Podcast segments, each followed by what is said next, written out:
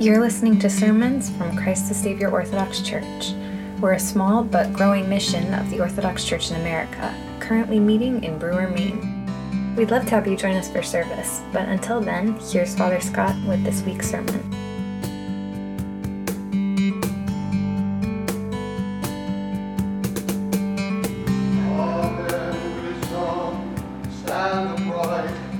Us hear the Holy Gospel. Peace be unto all. And to your spirit. Our readings from the Holy Gospel according to the Evangelist St. Matthew. Glory to thee, O Lord.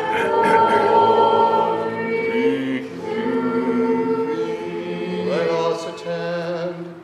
At that time when Jesus departed thence, two blind men followed him, crying, saying, Thou son of David, have mercy on us.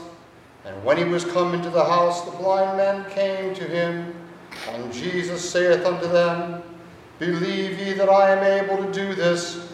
They said unto him, Yea, Lord. Then touched he their eyes, saying, According to your faith be it unto you. And their eyes were opened, and Jesus straightly charged them, saying, See that no man know it. But they, when they were departed, spread abroad his fame in all that country. And as they went out, behold, they brought to him a dumb man, possessed with the devil. And when the devil was cast out, the dumb spake, and the multitudes marveled, saying, It was never so seen in Israel. But the Pharisees said, He casteth out devils through the prince of the devils. And Jesus went about all the cities and villages, teaching in their synagogues, and preaching the gospel of the kingdom, and healing every sickness and every disease among the people.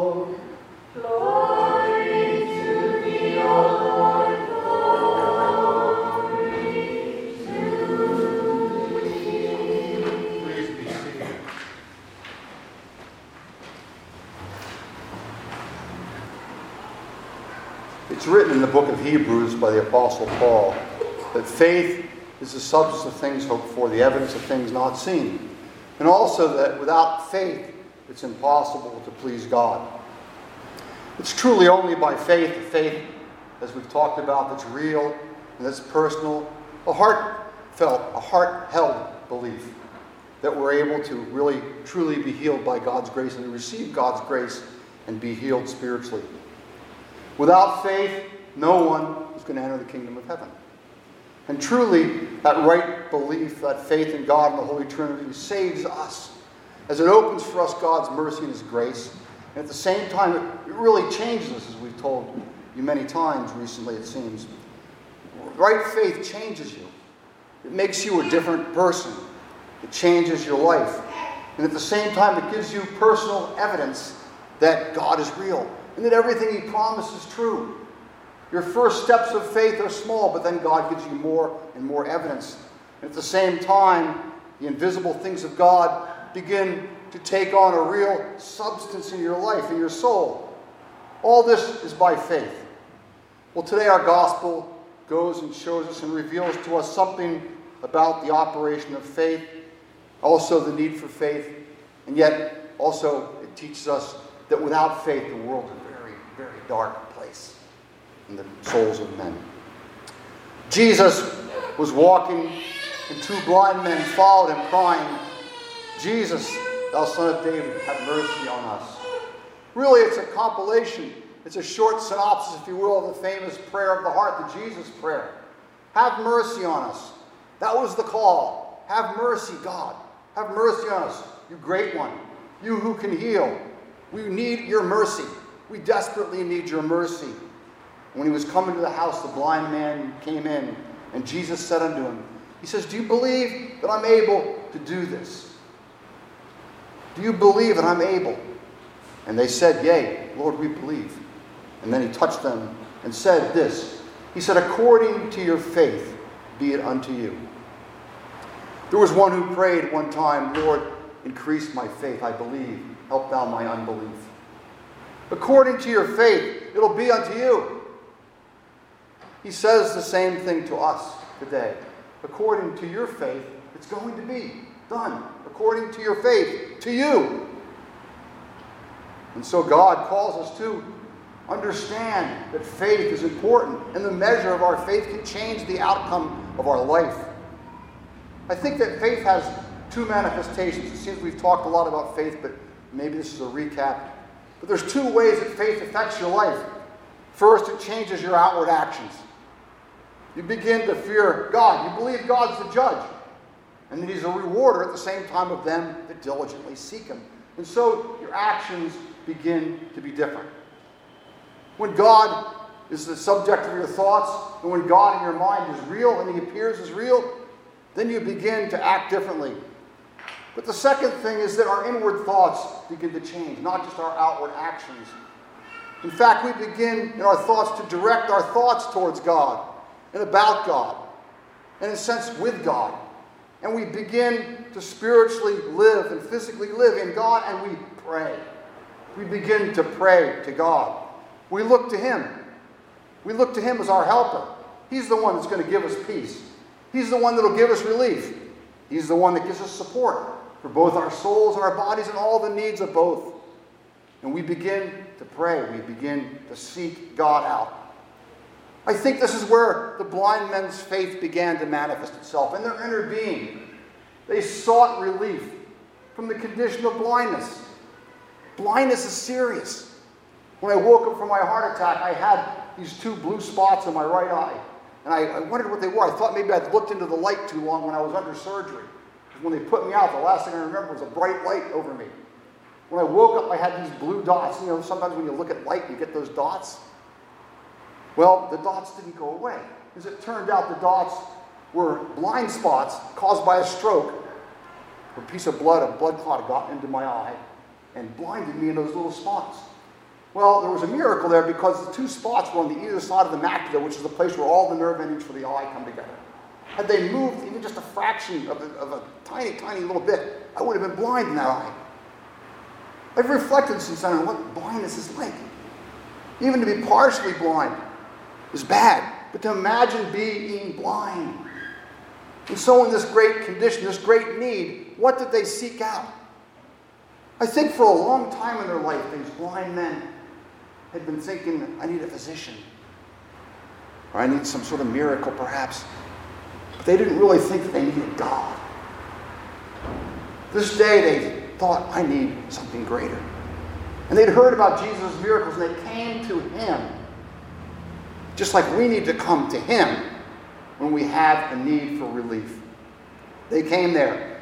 They had this manifestation of faith in their thoughts first, thinking, What will cure me? What will heal me? And the answer was something different than I've been doing.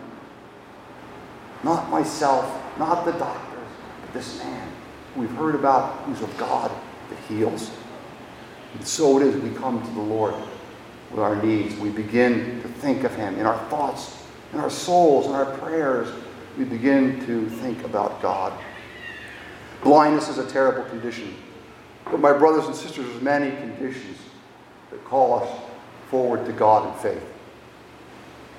When we have a need, what do we think of? Do we think of our money? Do we think of our physician? Or do we think of God? I know myself, I'm weak. My faith is weak.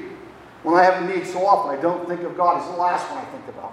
I'm kind of like the blind man five years earlier.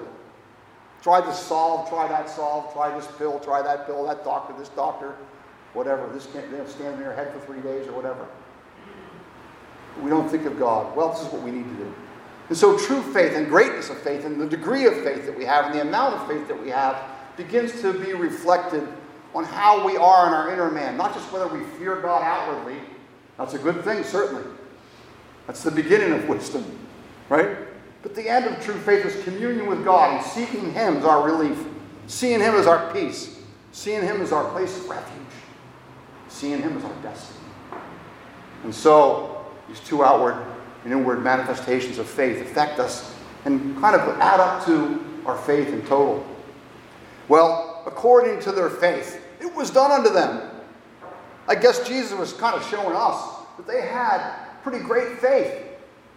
We don't know all the particulars about what led them to that day, that place, that time when they called upon Jesus. And they were crying out, Have mercy on us. Just as they would to a king who's about ready to execute them. Have mercy on us. There was importunity. There was great desire. There was great need. Have mercy on us. Well, they came there and Jesus shows us that their faith must have been great. Because he took two blind men. And it says their eyes were opened. When Jesus opens our eyes, things become different. You see things quite differently. I think we should probably talk more about Christian worldview. Right? Today, the world's view of things is quite different than God's view of things. And when Jesus opens our eyes, spiritually as well as physically, we see things different. You can even look with your eye and see the same thing you saw 10 years before you knew Christ and see it differently now. But that seeing is also spiritual sight. When Jesus opens our eyes, things should be different. If we look at things the same way, we've got a problem. Maybe our eyes are only partially open. Maybe we're still halfway blind. Maybe we've got a few spots in our eyes still. But God says, eyes open, you see things the way they really are. Imagine the joy when those eyes were opened. Their eyes were opened. Our eyes are opened by the Lord. And Jesus then charged them. And you often wonder why Jesus says all the things he says. Some of the things just seem out of place. He's, he charges them after he does this great healing. He charges them and says, See that no man know about it. I think everybody was going to know about it because they weren't bumping into things anymore. They weren't walking around with their stick or whatever they did before. But he says, Don't let anybody know about it. Jesus says, Don't let anybody know about it. And I think why he says that is because in saying so, he was asking them to do something that was supernatural. When somebody would heal a blind person, to tell that blind person, don't, don't go any, keep it a secret. Don't tell anybody about this. This great miracle, this great change in your life, this great deliverance, the chains are off. The light is there. The darkness is gone. Don't tell anybody about it. That's unnatural. It would have been supernatural power for them to shut their lips and go out not saying anything about it. I think by the actions that follow and his lack of reproof for them, he shows us that they did, it was okay. But he's showing us that what we should do when we are healed and when your eyes are open, to be silent about it would be unnatural. It's unnatural for a Christian, someone who knows the great God of heaven, who's been delivered, whose eyes have been opened, who's been healed, who's been spiritually delivered, to be quiet about that all the time. To be straightly charged, to be silent in word and in deed. That would be against the natural order of things, wouldn't it? Because the supernatural God has touched us. We should be able to speak about it. We should do so with a joy that overflows and that just comes out in such a way that it can't be contained. Joy unspeakable and full of glory. That's what should happen when God comes and gives you light. Well, they departed and they went out and they didn't hide it. but Jesus didn't chase them down and strike them with blindness again. But what happened is that there were some there that were still blind. There were Pharisees there, and they saw another miracle. Right after the healing of the blind men, there was a one who was brought in dumb and the devil. And Jesus heals him. And he spake, and the demons out. That's a great spiritual miracle, isn't it? Demons delivered out of man, sent out, the way clear for spiritual life. Darkness was removed. And despite that miracle, and the miracle before it, and innumerable others, there were those there that said, He casts out devils through the prince of devils. In other words, He's the power of Satan. He's the power of the devil. He's the one who can cast out the devils, and Him alone, the prince of the devils. And so He's the devil. This is the blasphemy of the Holy Spirit that's spoken about in the book of Mark, chapter 3. The unforgivable sin. It's the unpardonable sin. You might say, well, all sins can be forgiven. Yes, they can be, except the problem is the blasphemy of the Holy Spirit, which is this it's attributing to the devil the works of God. When we do that, we've cut ourselves off our spiritual vision. We've just like blinded ourselves. and made ourselves unable to see God's work and be saved. For it's God who reaches out to us, remember, and builds our faith by revealing himself. He who is inscrutable becomes scrutable in some way to our hearts, and our belief begins. But to attribute to the devil the work of God is to blind yourself, is to stick needles in both your eyes. And having done so, to doom yourself, for there's no forgiveness, where there's no knowledge of true God and his true work. This is the blasphemy of the Holy Spirit, the unforgivable sin, attributing to the devil that which is of God unforgivable. Because when you have that perception, you can't see God reveal himself to your soul anymore. There's no place for belief. And so the kingdom becomes closed to you. That's the opposite of great faith. That's the opposite of the faith that works with the fear of God and also in the inner craving for God. As a heart pants for the water brook, so my heart pants for thee, O God, the psalmist writes. The inward and the outward man should be directed towards God in faith because we believe that He is. We do something. We think something. We pray something. We approach Him. Well, Jesus continued to go out after this event. He didn't shut up because the Pharisees didn't like him. He went out, and it says he went into all the cities and the villages, teaching their synagogues, preaching the gospel of the kingdom, and healing, it says, every sickness and disease among the people. God can heal every sickness and disease. It's not just blindness Jesus specializes. He's not just an ophthalmologist. He's a heart surgeon. He's a brain surgeon. He's a soul surgeon. He can come into your life and heal anything. If you'll believe, it's According to your faith, it's going to be done unto you. So, we need to have faith. We need to believe in God. But it's God who starts that process because He shows Himself to us. Are we looking? Or are we closed our eyes off? Well, while Jesus did all this healing that occurs after this, He doesn't really go into all the details. All the people were healed, as it says at the end of the book of Mark. The whole world couldn't contain all the things that Jesus did. If we wrote about every single healing, we'd be here a long time. There'd be a lot of books. Because He could heal in a second, in an instant. He could heal one person, He could heal thousands. He can heal you. He can heal your family. He can heal this country. God can do this. If we have faith, somehow God will work it. Well, those who were willfully blind maintained a corrupt and twisted view of God, of the Savior. But he kept going. He kept healing, blessing many that saw him, and many that were healed with great change, great light, great healing, great peace. All the while, the Pharisees that were willfully blind, that were demonically possessed themselves, or oppressed at the least, condemned themselves in their faithless, stubborn unbelief, and they cast themselves out of the kingdom. So sad. Well, brothers and sisters, our prayer should be that God would strengthen us, deepen us, and improve our faith, so that by living in strong faith like Abraham, we can be true children of God, fully believing, as it says of Abraham, that what God promises, He's able to deliver. God's revealed so much to each one of us in this room. God's revealed so much. And we need to believe Him. And if we believe Him, we'll get more evidence, more substance, and our faith will grow. And according to our faith, it will be done unto us. The name of the Father, and the Son, and the Holy Spirit. Amen.